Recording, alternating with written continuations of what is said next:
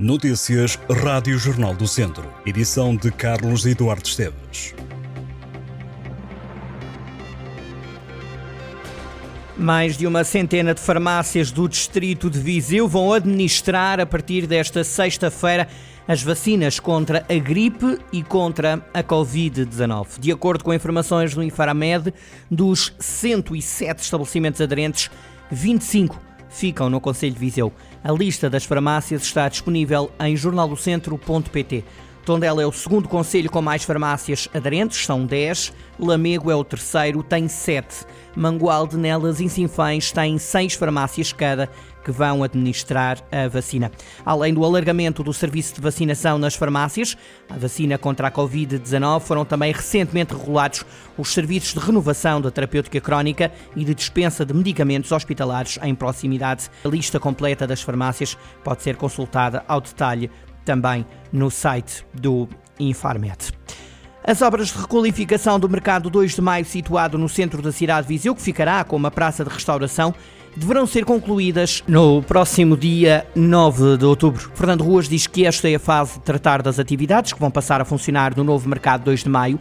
A reunião do Executivo aprovou um júri constituído pelo chefe Diogo Rocha, do restaurante Mesa de Lemos, distinguido com uma estrela Michelin, e por dois diretores municipais, que ficará responsável por escolher as candidaturas mais adequadas para os espaços de restauração. A qualidade do projeto e o valor da renda mensal proposta serão os critérios que o júri vai ter ter em consideração na apreciação para a ocupação das oito lojas destinadas à restauração. Durante a reunião, a oposição socialista questionou a viabilidade económica e financeira dos negócios da Praça da Restauração, por entender que as oito lojas não estão adaptadas a este tipo de função e têm um espaço limitado. Fernando Ruas garantiu que a Câmara não daria sequência à ideia da Praça da Restauração se não houvesse manifestação de vontade de gente que quer ir ocupar aquele espaço e está confiante no êxito do novo Mercado 2 de Maio. A requalificação do Mercado 2 de Maio foi um projeto da Almeida Henriques, antecessor de Fernando Ruas, que no início de 2021 motivou a contestação de dirigentes culturais, historiadores e arquitetos.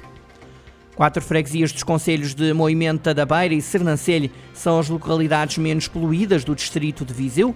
A conclusão é retirada de uma investigação do jornal britânico The Guardian sobre a poluição do ar na Europa. As freguesias de Sarzedo e Sever, em Moimenta da Beira, e de Arnas e Quintela, em Sernancelho, estão entre as localidades do país que registram uma média de poluição do ar abaixo do máximo estipulado pela Organização Mundial de Saúde. Viseu Tondela, Carregal do Sal, São Pedro do Sul, Santa Combadão, Mortágua, Nelas, Oliveira de Frades, Lamego e Rezende estão entre os conselhos que têm freguesias com níveis muito elevados de poluição do ar. No Conselho de Viseu, as freguesias mais poluentes são as do perímetro urbano de, Viseu, ou seja, Freguesia de Viseu, Orgens, Repesa e São Salvador, Ranhados e Abraveses. Cota destaca-se por ter os níveis de concentração mais baixos do território. Na maioria dos municípios do distrito, mesmo as freguesias menos poluentes estão um pouco acima do valor máximo de concentração de partículas estabelecido pela OMS. Ainda assim, o interior registra valores inferiores de poluição em comparação com os grandes centros urbanos do litoral do país, onde é registado o dobro. A investigação do The Guardian confirma que 98% dos europeus respira ar tóxico. Os valores representam uma média entre os anos de 2000 e 2019. A poluição do ar causa a morte prematura de 1.200 crianças e adolescentes todos os anos na Europa, de acordo com a Agência Europeia do Ambiente. O Oliveira de Frades lidera lado a lado com o Castro Daire, divisão de honra da Associação de Futebol de Viseu. Em dois jogos, ambos os clubes somaram seis pontos. Em declarações ao Jornal do Centro, Rui Almeida, treinador do Oliveira de Frades, acredita na capacidade da equipa somar três vitórias nas primeiras três jornadas, mas deixou alerta: o campeonato é competitivo e a qualquer instante pode acontecer uma derrota onde menos se espera. A equipa de Rui Almeida vai receber o Val Açores, clube que subiu este ano à divisão de honra. O treinador do Oliveira de Frades elogia a forma como o Val Açores joga. Ao Jornal do Centro, Rui Almeida afirma que algumas pessoas podem considerar que houve resultados surpreendentes neste início de divisão de honra, mas o treinador descarta essa ideia e acredita que o campeonato será muito competitivo e discutir até ao fim. Declarações do treinador do Oliveira de Frades para conferir no site do Jornal do Centro. Vamos agora sim conferir os jogos da terceira jornada da Divisão de Honra. Para sábado às 3 da tarde está marcado o Rezende Nelas. Depois, domingo, os restantes jogos, também às 3 da tarde, são eles, para além do Oliveira de Frades Valde Açores, temos Lusitano Voselenses, Canas Senhoria Lamego, Castro Daire Sátão, Ferreira Daves Champedrense, Sinfães Penalva do Castelo, Nespereira Paivense e Mangualde Moimenta da Beira. Vem uma vaga de calor na região de Viseu, apesar de ser outono, parece que o verão continua. As temperaturas nos próximos dias vão ultrapassar os 30 graus no distrito.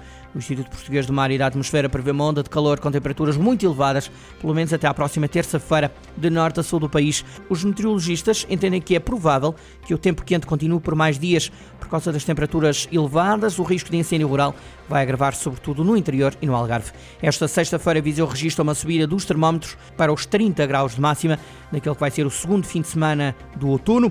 O tempo vai ser soalheiro em Viseu, que registra 32 graus de máxima no sábado e 33 no domingo. As temperaturas deverão baixar ligeiramente na próxima semana, mas o sol continua na região de Viseu.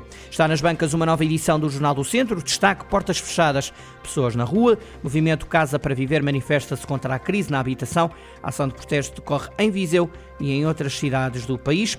No desporto, Gumirães Basquete, alternativa com ambição no país de futebol, Cláudia Seabra comanda os destinos do clube, ainda em destaque na edição 944 do Jornal do Centro, desta sexta-feira, 29 de setembro, a polémica do Centro Interpretativo do Estado Novo, Viseu acolhe iniciativa antifascista. Também em destaque o nascimento de uma bioaldeia em São Pedro do Sul, a localidade de Covas do Monte vai transformar-se. Estamos nas bancas numa nova edição do Jornal do Centro, para ler ao detalhe. Estas e outras notícias em jornaldocentro.pt.